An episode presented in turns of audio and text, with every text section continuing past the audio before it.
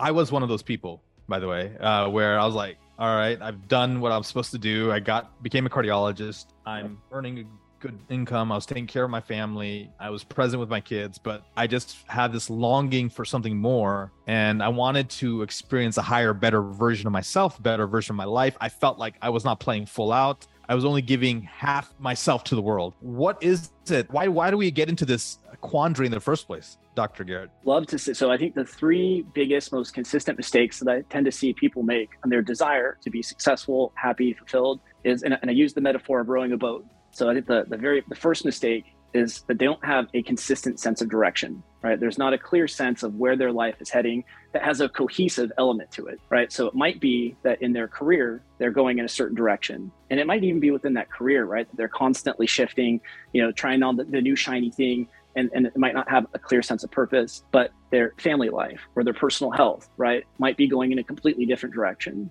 There's no consistent sense of where they're going. If you ever row in a boat and you're rowing with you know one arm in one direction and then going in the opposite the other you know you might know that it has you spinning around in circles so you feel like you're putting in a ton of effort but you don't feel like you're really getting that much traction right there's kind of almost that hamster on the wheel it's like i keep running and running but why do i feel like i'm not getting further why am i not experiencing more of the happiness and fulfillment that i want i think your core values is a fantastic way to resolve that issue when all of a sudden when you really drill down, right? And I've, I've worked with a lot of organizations and individuals, and I've seen sometimes they've come in like, oh, we paid a consultant a bunch of money to come in and help us with our core values. But then they'll have a list of like 25 core values. That is way too many, right? You should really narrow it down to ideally somewhere between three and six. And so, and, and those core values, if you're the leader, if you're the CEO, if you're the person that's guiding, you need to be able to personalize, like to internalize that those values need to be consistent, not just for your business, but that's who you are in life in general. Yes, and you're taking people away from fragmentation and, like you mentioned, compartmentalization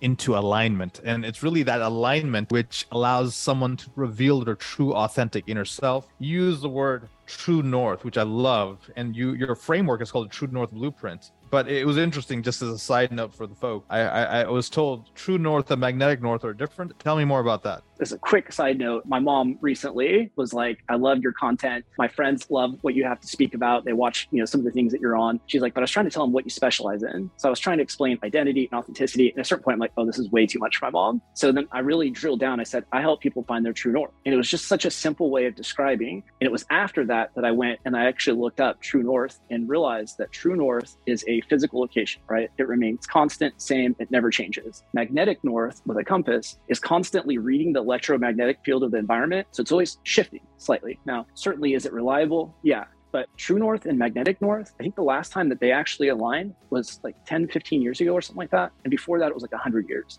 Andy, uh, one of the things I like to use with my coaching clients is this stop looking at the window and stop looking in the mirror right and so when we're looking out the window we're comparing we're we're seeing yep. what what the world is giving us and we're re, like you said reacting we are uh, parroting we're mimicking we are making sure we play within society's rules yep. versus having a hard look at that mirror when we we may not like what we see we may like what we see but it's us and learning to i think the two things that are lacking that are eventually create most human misery is the fact that we're not enough or and we don't feel loved yeah. I, I, you know, I'm an armchair psychologist. You're a true psychologist, but is, is, there any wisdom to some of that?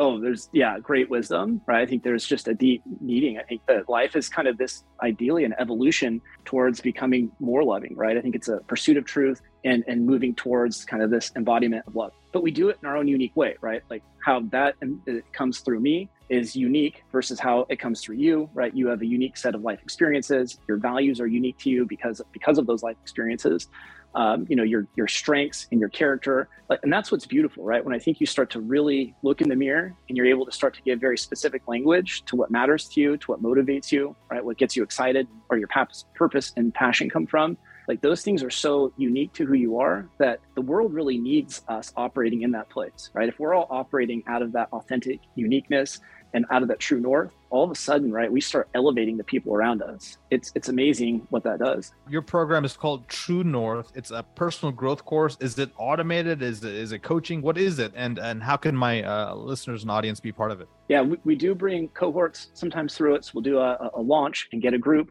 to go through it. Um, we just uh, are getting ready to launch here in about another month and a half. We're kind of finalizing. Um, we have people who go through it just one on one with me. Uh, and then we do have a, a DIY uh, that people can go through. We've, we've had a lot of masterminds where people come through and we've got a specific kind of uh, modified version of the course that we have masterminds go through that has been incredible, taking pe- people from a place of uncertainty to a place of radical clarity, where all of a sudden they're making really confident decisions. So, um, so yeah, there's a, a, few ways to be able to go through the course and the content. How can people find out more about you and, and your mission and, and, and your products and everything you're doing, man? I, I want them so, to be part of your environment and ecosystem. It's amazing what you're doing because I truly believe identity is is sort of that that critical tool that if you master this one aspect of your psychology and your inner identity, your inner engineering, if you will, you're going to launch.